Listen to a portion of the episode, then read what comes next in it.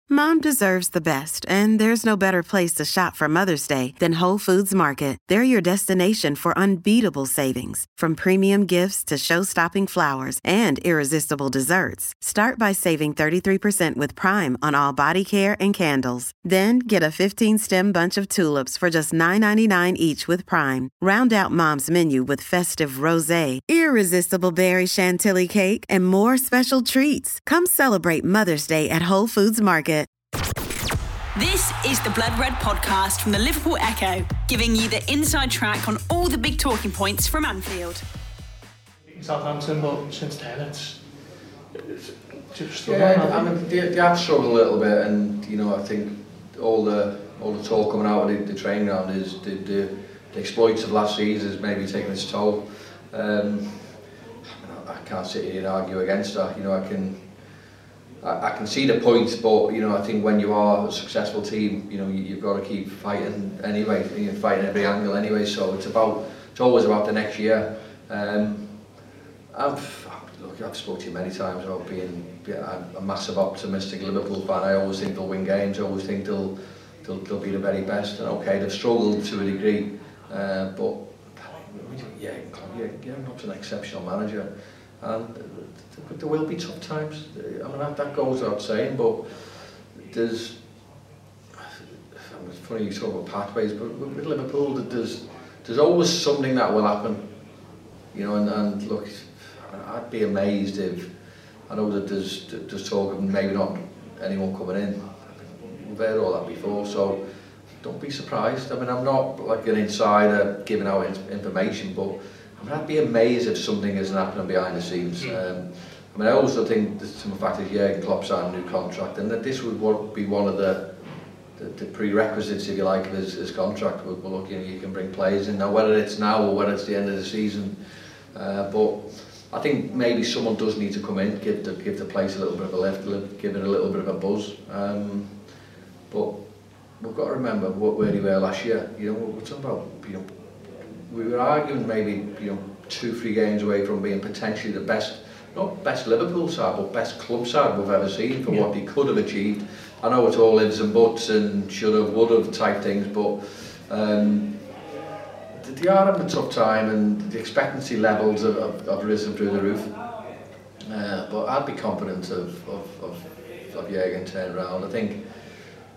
mean, in terms of where we are, in terms of the uh, the league and getting a top four, I think it will be difficult to be fair.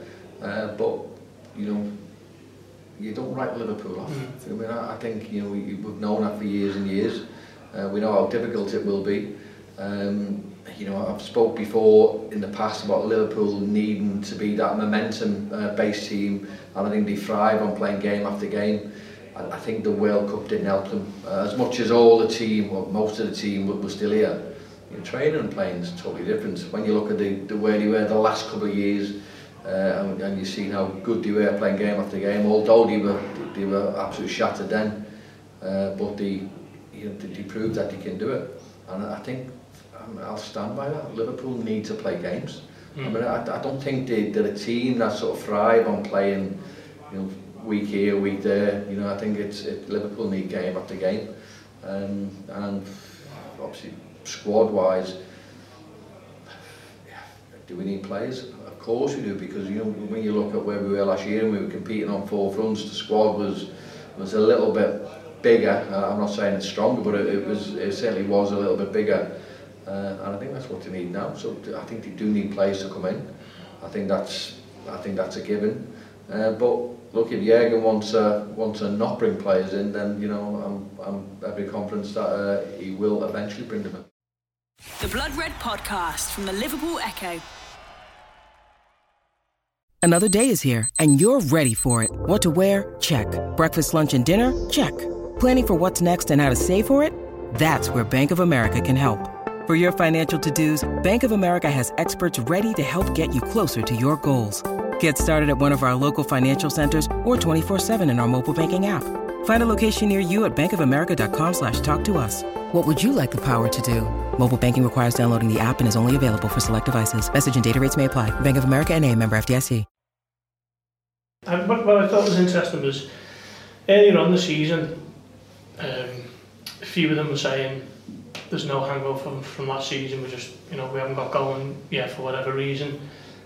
few months down the line now, I've seen Thiago say recently, psychologically the team is struggling a little bit from that, and, and Klopp admitted it as much the other week. Seems to have changed, changed kind of tact on that one. Yeah. Um, you played in the obviously 2000 2001 season where you, you similar kind of fixture list, you know, going for absolutely everything, weren't you? The following season, do you remember it? You know, a bit of a hangover from that. Well, I mean, the following season I left, so that's what I remember. Uh, it was do you remember in terms of the anger, I couldn't even tell you. I mean, uh, uh, as much as I don't know the results, I, I just know that I was probably a bit part player anyway, so... Um, I mean, how I take from that is, you know, as a player, I mean, I want to play more games anyway. I think uh, I looked at it, you know, the fact is that if you are successful, you play more games. So I think that's that's a good thing. Yeah. You know, that's a good thing. Uh, so I think we uh, we need to accept that and adapt that. If you want to be a successful team, then you know you're going to have to play more games than what the the, the, the average team would play. So uh, I'm all for them playing as, as many games as they can. I think probably what people don't real, uh, really realise is you know the, the mental side of the sport. Now pe people talk to me and, and, and they mention about footballers now ah, they, they can't play two two games a week or three games a week. Towards the end of my career I couldn't do it because my body just couldn't take you know, but, you know so many injuries and operations that you know my, my body couldn't get used to but fitness wise I could and I was pro probably wasn't the, the fittest lad if you like uh, but I think what people don't get is you know the, the mental side of it so I think players can play you know three four five games a week they will play that absolutely no problem because they're so finely tuned athletes now that they, they can't play and, and the, the, the bread if you like to play games but the, the mental side of the sport is is um, is where it takes its toll, you know, and players maybe do struggle with that, players maybe do, you know, it's maybe the, the, the day of social media where, you know, players are answering sort of everything they can on social media, that the PR teams, and you know, the clubs are, you know, answering everything on PR, whereas if you think years ago, there was no, there was no, there was no social media, so they didn't really sort of get the, maybe the expectancy that they're getting now.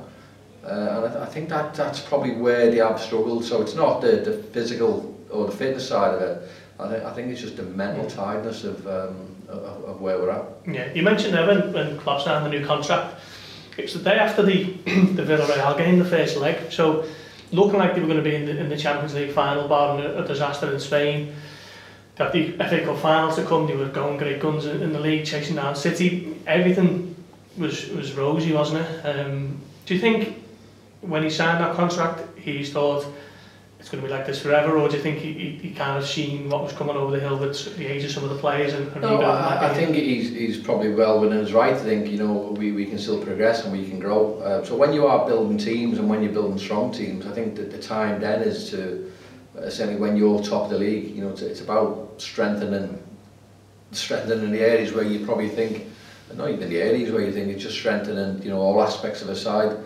Um, that's one of the things which probably annoys me now in terms of players, uh, not players, I think annoy, the thing that annoys me now with football clubs is is obviously you, you, you're looking at players coming in and I don't necessarily think it, it should be a specific position. I think you, you should be bringing players in just to keep everyone on their toes and, and to keep everyone sort of looking, you know, this is, this is what we're about. You know, if you're, if you're resting on your laurels, if you like, then you know, someone's got to come in and, and do that job, uh, you know, and, and make it hard for you to get back in the team. Um, and I, th I think all clubs who have aspirations should be doing should be doing that and, and should be looking at you know it, it's like signing elite players you know when you're when you're certainly top of the game you know you know I don't mean this in a disrespectful way if you're not signing players then you, you are potentially going backwards because other teams who are in and around you are signing players so you know, you're not really going to stay still. You, you sort of kind of drop down a peg or two because they're trying to maybe go up two steps. So I, I think it's you know imperative, and I, I think it's it's massively important you do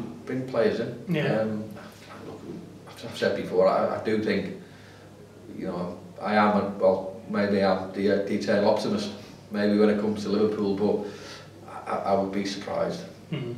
I, I suppose the, the issue is so much uncertainty at the top of the club, isn't it? with, with the owners, whether looking for external investments or maybe a full sale.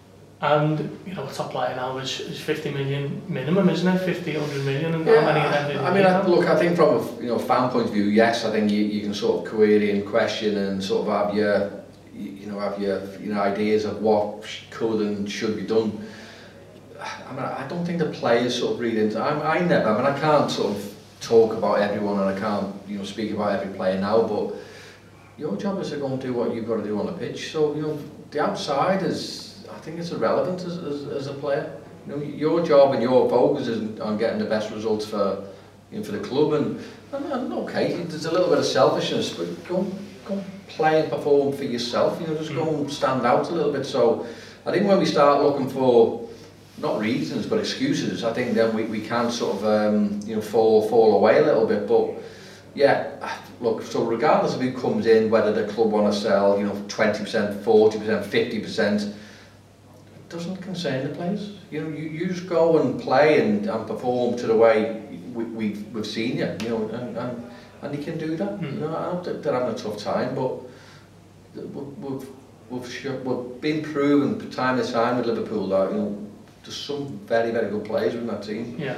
Um, okay, they're having a bit of a tough time now, but There's always there's always a bit of a light at the end of the tunnel with um, with the Liverpool team. Yeah, and just finally then someone who, who is new is is Cody Gakpo. Um, maybe playing out of position down the middle at the moment,